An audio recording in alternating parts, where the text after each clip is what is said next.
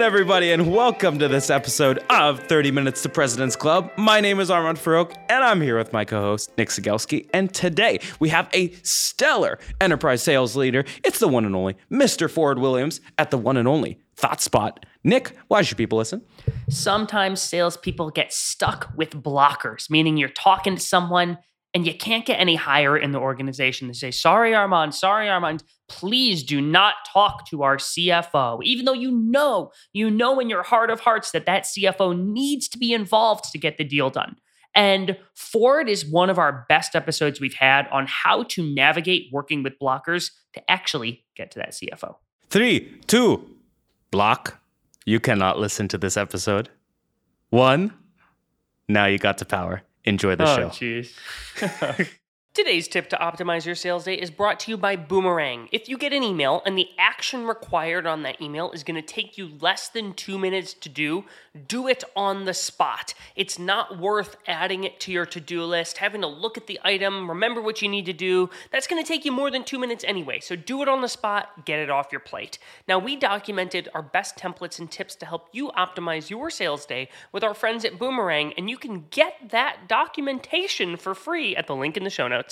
Today's show is sponsored by Calendly. If you're interested in accelerating your sales cycle, improving your prospects' experience, and booking more demos, there's one scheduling automation platform on the market that does all three. Calendly offers team based scheduling, solutions and integrations for every department, and lead routing to instantly book qualified meetings from your website and match known leads to reps based on real time Salesforce assignment. I find it really helpful when I have to book meetings with multiple people on my side so that I don't have to coordinate everyone's calendars. Get started today by checking out the show notes or Calendly.com. Today's tip to optimize your sales day is brought to you by Boomerang. Obsessive checking of your inbox is a total waste of time and brain power. Instead, commit to checking your inbox and responding to email at set times throughout the day. I'm a fan of Boomerang's pause inbox function to keep myself from getting distracted by my inbox. Now, we documented our best templates and tools to help you optimize your sales day with our friends at Boomerang, and you can get that for free at the link in the show notes. Today's prospecting tip is brought to you by Super Cadence by Influ2, which helps cut through the noise of oversaturated prospecting channels. If you want to get your prospects' attention, you got to do stuff a robot would never do. One of my favorite plays is getting warm introductions to the accounts that I'm targeting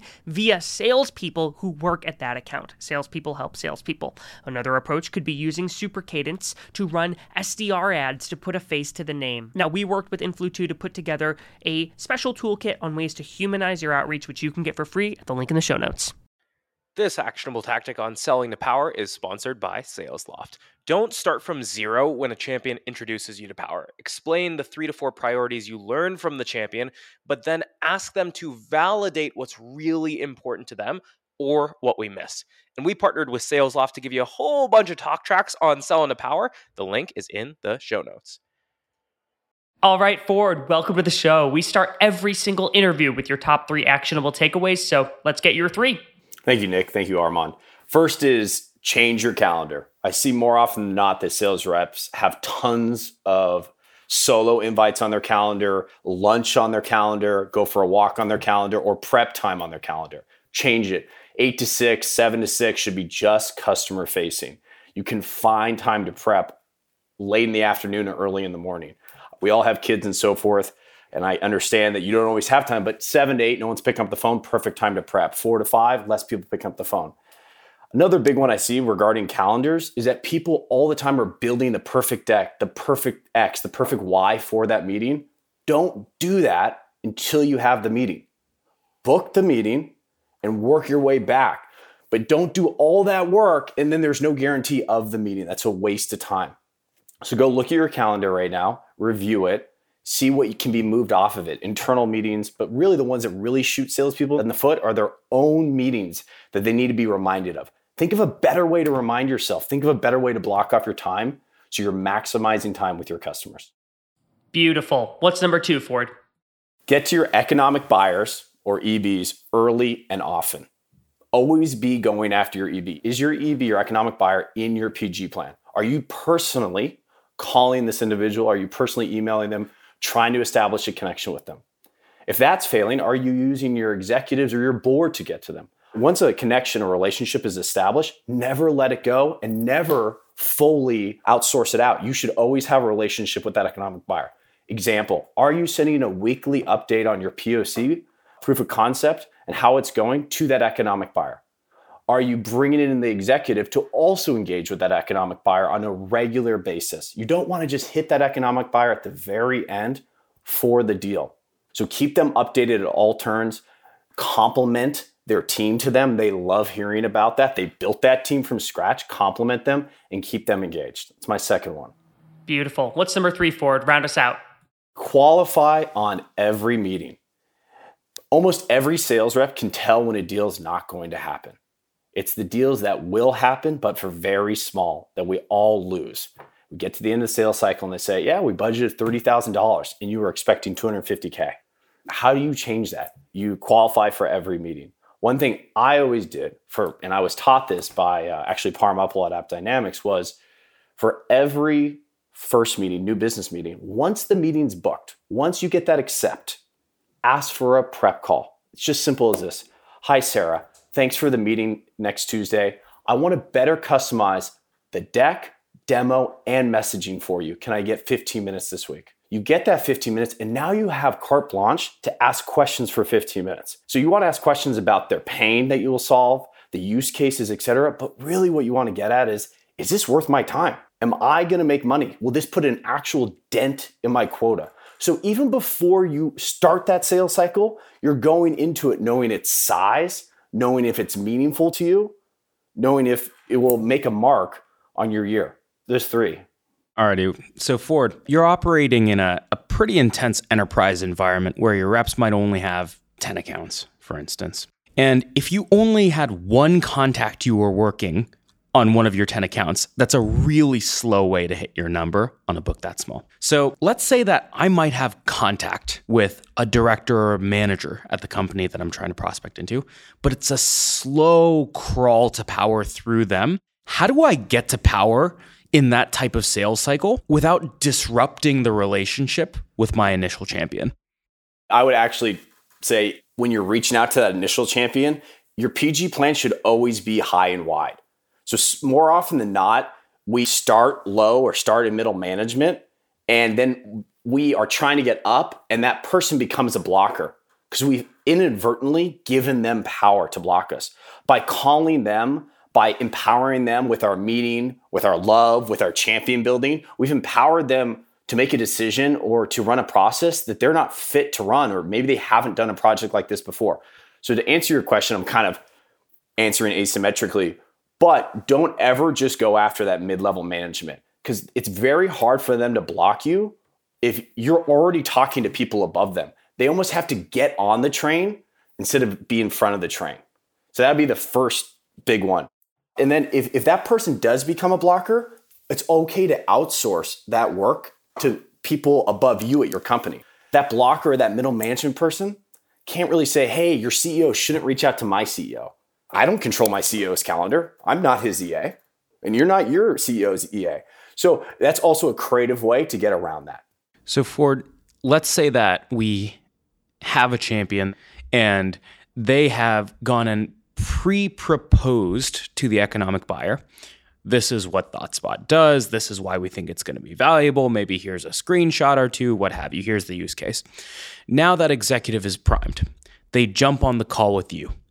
How are you making use of those 30 minutes? Well, we should have a tight agenda, and the agenda hopefully has been shared with the EB beforehand, right? Hopefully, it's not just in the invite. You you send that them in their EA maybe champion. It's probably a big thread at this point, five or six people. The proposed agenda. Please let us know if you'd like to cover anything else. And then when you do show up, I believe slides are a good thing. It's nice to have something tangible. 10 slides is too many for an EB meeting. You should have two, three, four max, and they should be tight. I personally like to start with value. I decide I've chosen to really show value through three whys. Why anything? Why ThoughtSpot in my case? why now? Right? So, why anything? Why your company? Why now? I think one slide, the more metrics that can be on it and the more quotes that can be on it, the more impactful. You can have quotes with metrics from people that CEO or economic buyer recognize, tons of credibility in that. Two, I sometimes see this. I kind of like this one a lot. A timeline slide. Maybe that's slide one and slide two is the three whys. I also really like a timeline slide. A lot of times they don't know the level of work that you have put in, but also their team has put in. They're thinking maybe this got to them a month in or two months in. And a lot of times you'll be six months in or five months in. It's like, whoa. And it, that's a credibility. It's a credibility measure. It also, it, it kind of hastens everything from there on out. They'll want to move a little faster. And then you're with an EB, so you should make an ask. So that slide three or four, it should be both a proposal or pricing discussion. And it's all pricing and proposal discussions are time based. So you should also ask about time see if you can do it in quarter, in year, whatever is important to you. Gotcha. There's a lot going on here. And so to play it back, you're having your champion preface the use case, the why, a lot of the things that they might have technical questions on, just so you can get those out of the way. And then you're really focusing your meeting on the why and getting specific into a business case and then making an ask on timeline to your economic buyer.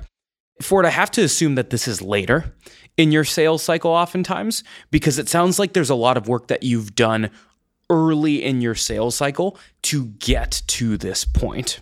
Right. And so, for the audience, what I would love is a lot of people don't understand how an enterprise sales cycle can be six months long. Can you help orient us around where this is in the deal cycle. In other words, like what are the key meetings that have happened up until this point that got us here in the first place? It's a fantastic question. I just want to start with everything I'm about to say is conditioned by have you qualified it? Do you know you're working a deal that's worth it? Like working a big meaty sales cycle that may take six months isn't worth it unless there's big spend on the other end. So just be cognizant. So you're absolutely right. What we're talking about is probably what I would consider we have every company has different sales cycles, but I'd say you're either 80 or 90% of the way through. Basically, they, that meeting is one of the last meetings that I that we've been describing. Sales cycle usually starts right from the first meeting. PG maybe, but really the first meeting. POC, and that's where you get a lot of those metrics, the quotes, the proof points. And then hopefully you've already met with the EB or keeping that person up to date and you're building everything I've talked about that timeline, that three whys, all that credibility, but you're documenting everything. You got to document everything you learn. So that EB meeting, the executive engagement, hopefully it's early. The earlier, the better that you can start it. But when you start it, it can be light. It can be just about relationship building. But by the time where we talked about where you're probably only a few meetings away, you're probably 80 or 90% of the way done. So, Ford, I have a real world example that I want to ask you about how I should handle. So, I do all of our sponsorship sales for 30 Minutes to President's Club right now. And I've got a customer who they have some small spend with us. But recently I got lucky and I got to meet with the CMO of that customer. And that person shared two big problems that he's looking to solve, sort of initiatives that he's focused on. And where we came out of that meeting was Nick is going to put together sort of a rough strategy about, hey, here's how I think we could solve some of those with you. And then I'm going to go run with that person's team, assuming that they're happy with that strategy on like building out a plan for how we're going to execute on this thing. And I'm sitting here thinking about a couple things. One, assuming that this person likes the strategy that I came back with, which I think they will, how should I be keeping them updated as I work with their team throughout sort of the building out of the sales cycle? And then, two, I don't know how big to swing. Like, I don't know how big of an ask I should have budget wise. I don't know. Should I be like keeping it small? Should I be swinging for the fences and potentially overshooting? I'm curious your guidance on this sort of situation that I don't know how to handle. It's a great question, and there's a lot in there. I'll start with the updating piece, right? You you've done a fantastic job, Nick. You already got to the EB, and now you're going to go come back on ways you can solve or, or address the two initiatives. There's a couple ways. One is the mid POC check in. I know it's not a POC in this industry, but kind of the mid engagement check in. Like, hey, I want to check in a week or two from now. I know we're not going to be done, but just to make sure we're on track. Like what we've done to date is exactly where you want it to be at the end state. So I like that.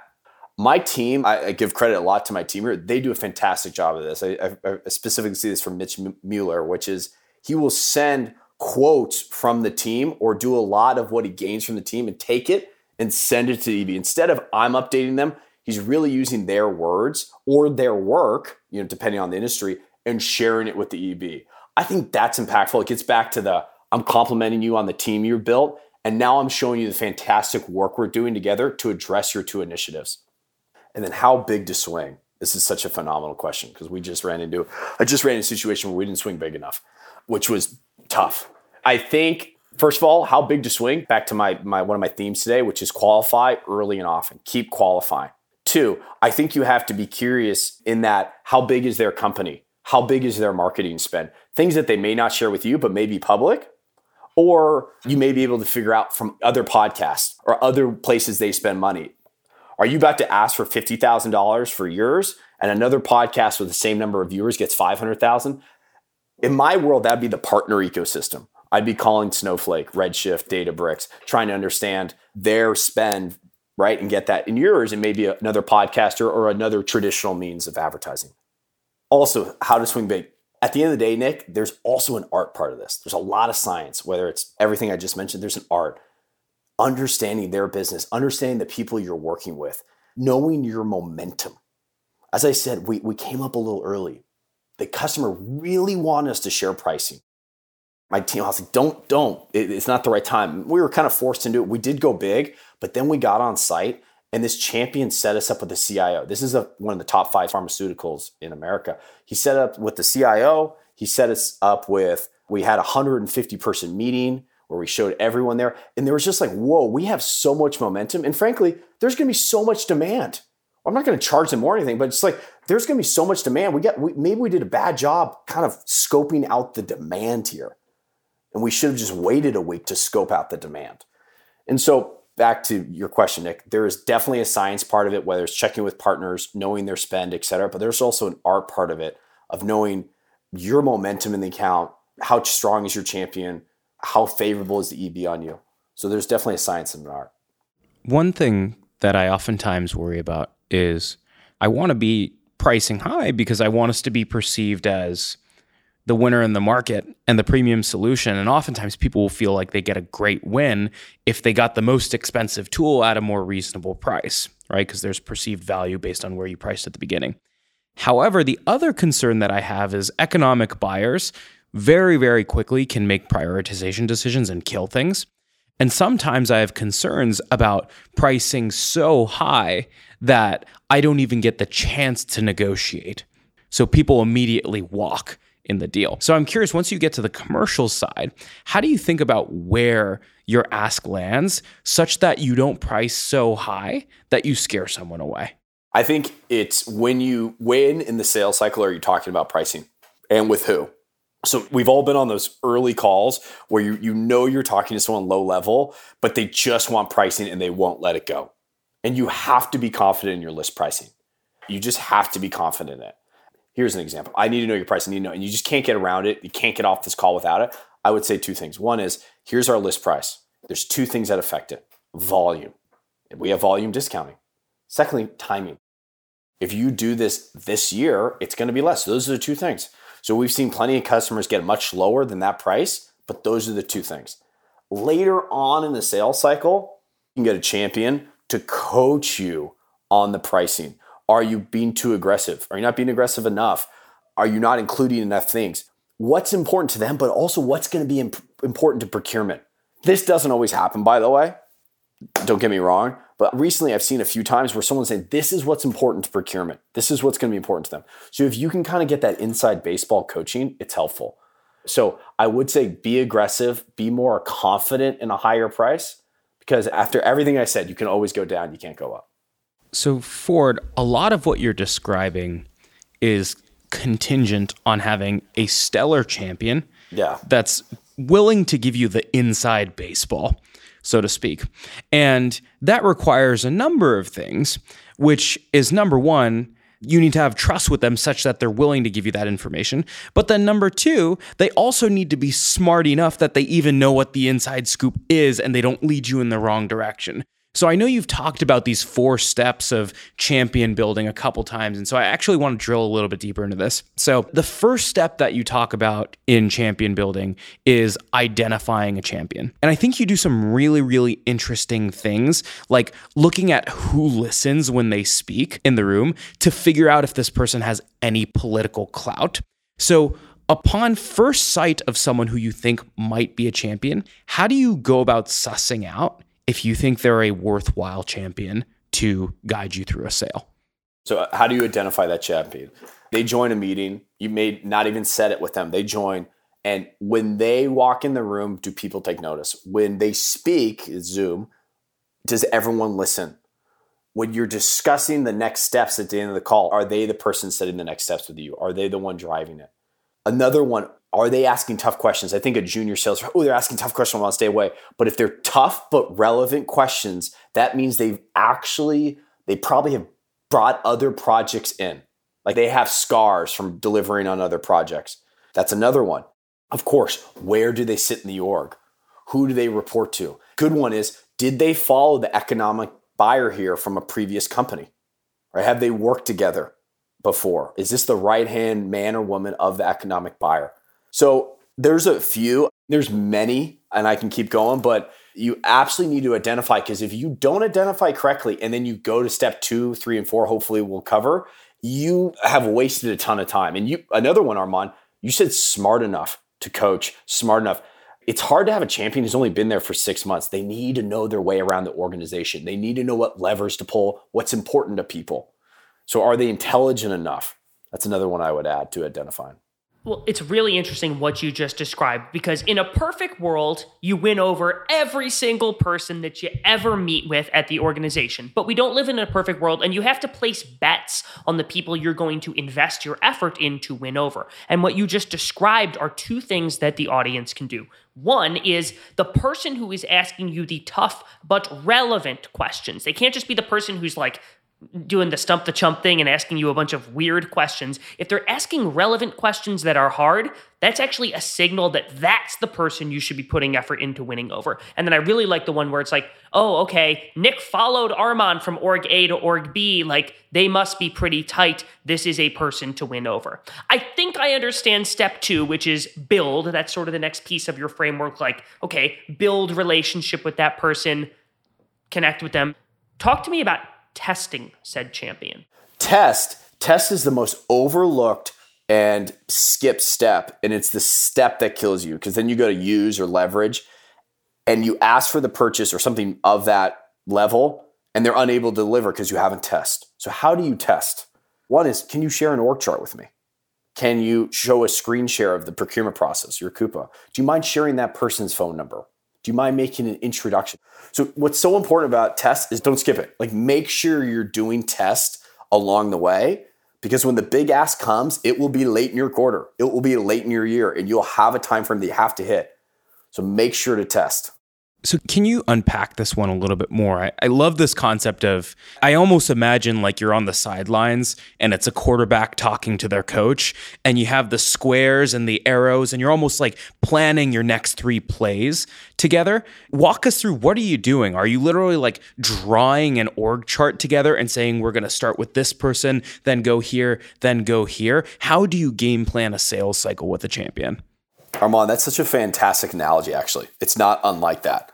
So it can happen many different ways. The, the way I was just describing that actual story, we were doing in terms of spend.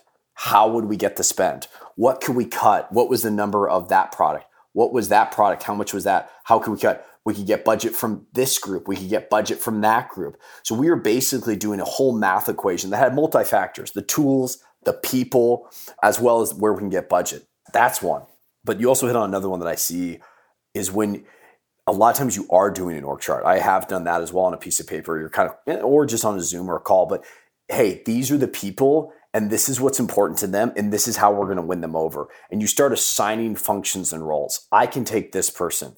This person will want to speak. This person's, you know, when you're talking to champ, a lot of times test. Hey, this person's got an ego. We need to bring in what your your C suite to talk to this person. This person's super technical. Can you bring in your technical person?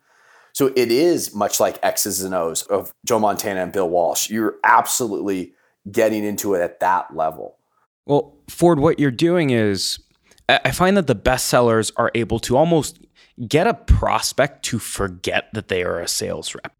And one way to do that is you go from asking can you do this, right? Can you get budget or can you get your boss to sign off on this to getting on the same side of the table and saying, shoot, I'm hearing it's going to be tough to get budget. Hey, I've seen budgets get approved a lot. Like, c- could you give me a sense of like what's in there? Because I might be able to give you a couple ideas on where other customers have pulled things out, or maybe we can like jam on this together and figure out how we can make room in the budget. And so you're basically bringing them on the same side of the table and you're saying, hey, let me help you unpack some of these walls. And meanwhile, they've actually forgotten that you're trying to sell them something, which is great. And so now you've tested your champion and hopefully you've aligned on some sort of game plan and you realize that they are willing to embark on this game plan with you. And you have some really, really interesting things to do when you're using your champion. And so, where are the most common places that you actually make that big ask in your sales cycle? It sounds like a lot of it is around like procurement and whatnot. A few different areas. I think if you have a champion early, getting the POC off the ground, that's definitely a big one. Can you help whatever your technology requires to get off the ground? A lot of times you need IT or security permissions, and you can get those permissions. You just need someone pushing. So that's one. Another big one is legal. Legal does not prioritize anything. They're not told to prioritize. Why should they? They don't have the context. So another ask your champion is getting legal through. You can even get very tactical there because some things you just can't give on on legal, whether it's indemnification or whatever it may be. So you may have to go to them and say, "Hey, we're at our max. Truly, we're at a max. Can you lean on your legal to meet us halfway?" So that there's there's tons even in legal. That's another one. Remember the definition. At least my definition is someone that sells on your behalf and has influence over the EB. So more often than not, it's all headed after you've done some of those, and there's many more. Can you get us the meeting? Can you bring us to the EB? Because ideally, you want to be in that room. Frankly, you don't just want to have your champion because they may get tough questions they can't answer. Remember, you're the expert on your product. So, can you get this meeting? And if that meeting happens and is successful, then it turns to can you help get the deal done in a time frame that's meaningful to us? There's more. As I said, you get just in a legal, you can get into an order form and get into terms like things that you're willing to give and and as you said, you want to slide that chair around the desk. You're on the same side. What's important to you? Let me go fight for you. The whole time you're fighting for your champion. So even though we're using terms like test and use, the champion hopefully is benefiting even more because they're getting so much more from this relationship because you have that relationship. They can make asks that someone at a distance could never make of you. So, Ford, a couple of times you've talked about specific things that happen in vendor review, whether it's procurement, legal, what have you. And this is oftentimes one place where possibly hundreds of thousands of dollars can swing in one direction or another. So, you've done things like pulling your champion to the side and being like, hey, look, we're really tapped out here on the legal side. I know this is our wall.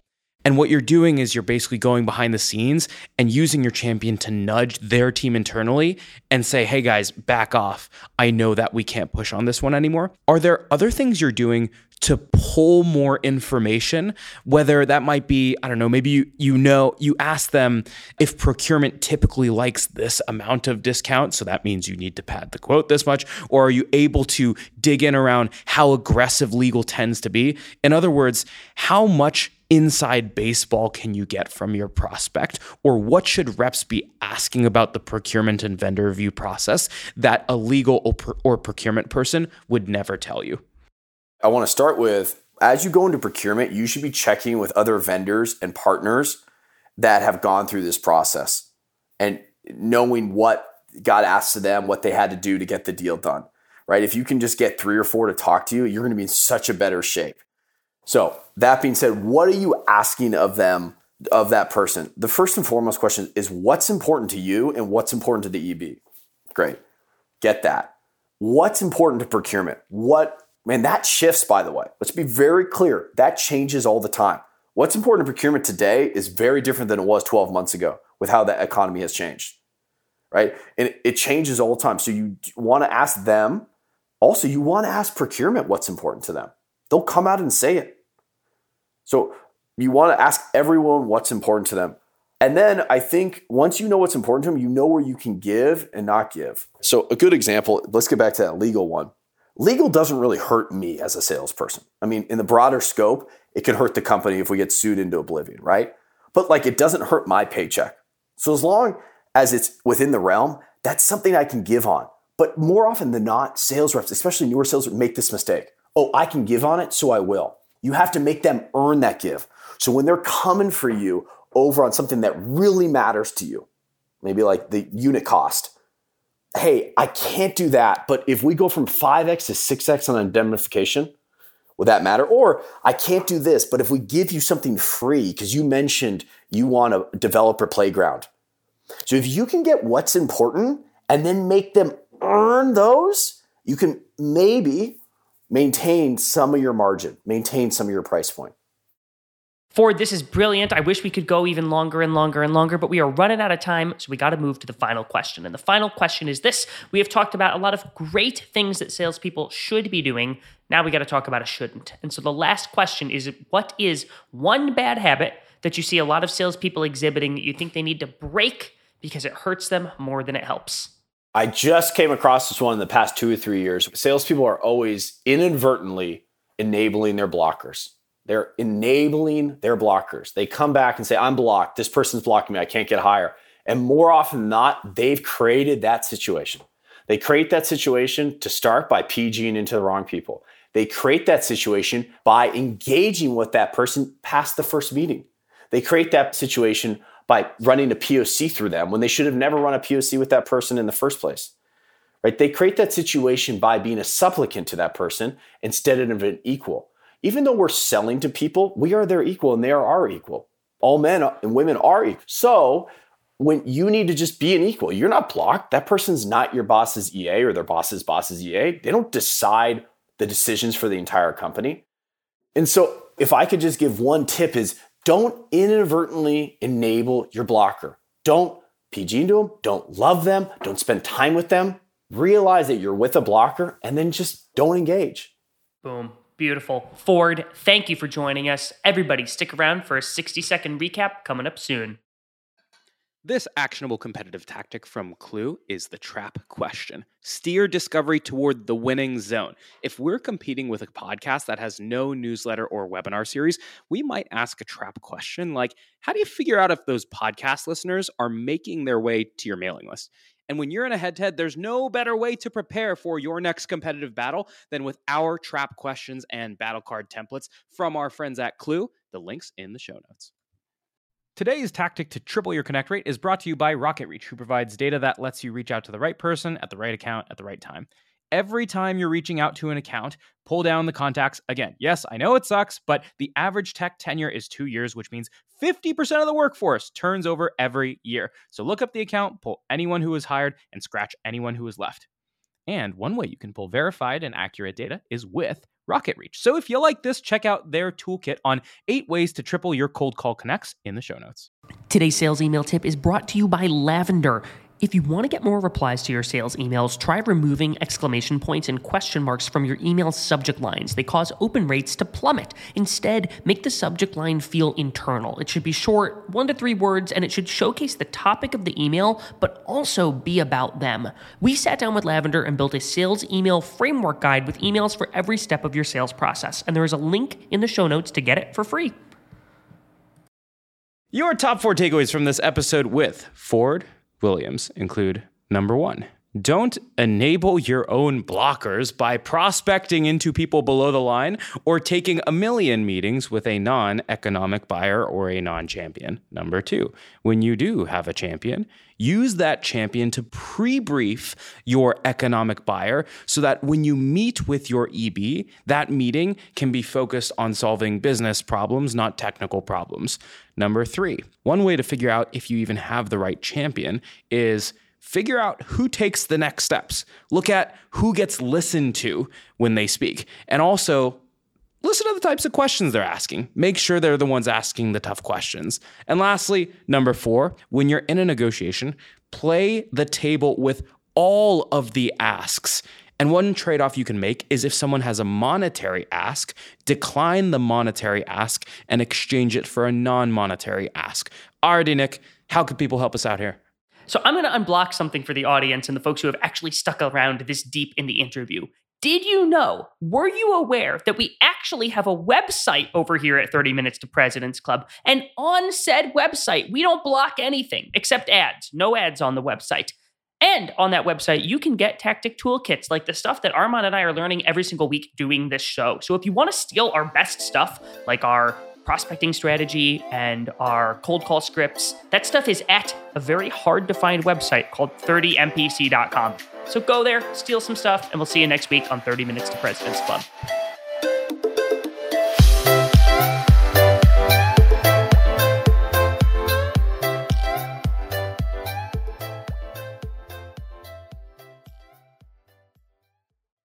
Today's tip to optimize your sales day is brought to you by Boomerang. Obsessive checking of your inbox is a total waste of time and brain power. Instead, commit to checking your inbox and responding to email at set times throughout the day. I'm a fan of Boomerang's pause inbox function to keep myself from getting distracted by my inbox. Now, we documented our best templates and tools to help you optimize your sales day with our friends at Boomerang, and you can get that for free at the link in the show notes. Today's prospecting tip is brought to you by Super Cadence by Influ2, which helps cut through the noise of oversaturated prospecting channels. If you want to get your prospects' attention, you got to do stuff a robot would never do. One of my favorite plays is getting warm introductions to the accounts that I'm targeting via salespeople who work at that account. Salespeople help salespeople. Another approach could be using Super Cadence to run SDR ads to put a face to the name. Now, we worked with Influ2 to put together a special toolkit on ways to humanize your outreach, which you can get for free at the link in the show notes.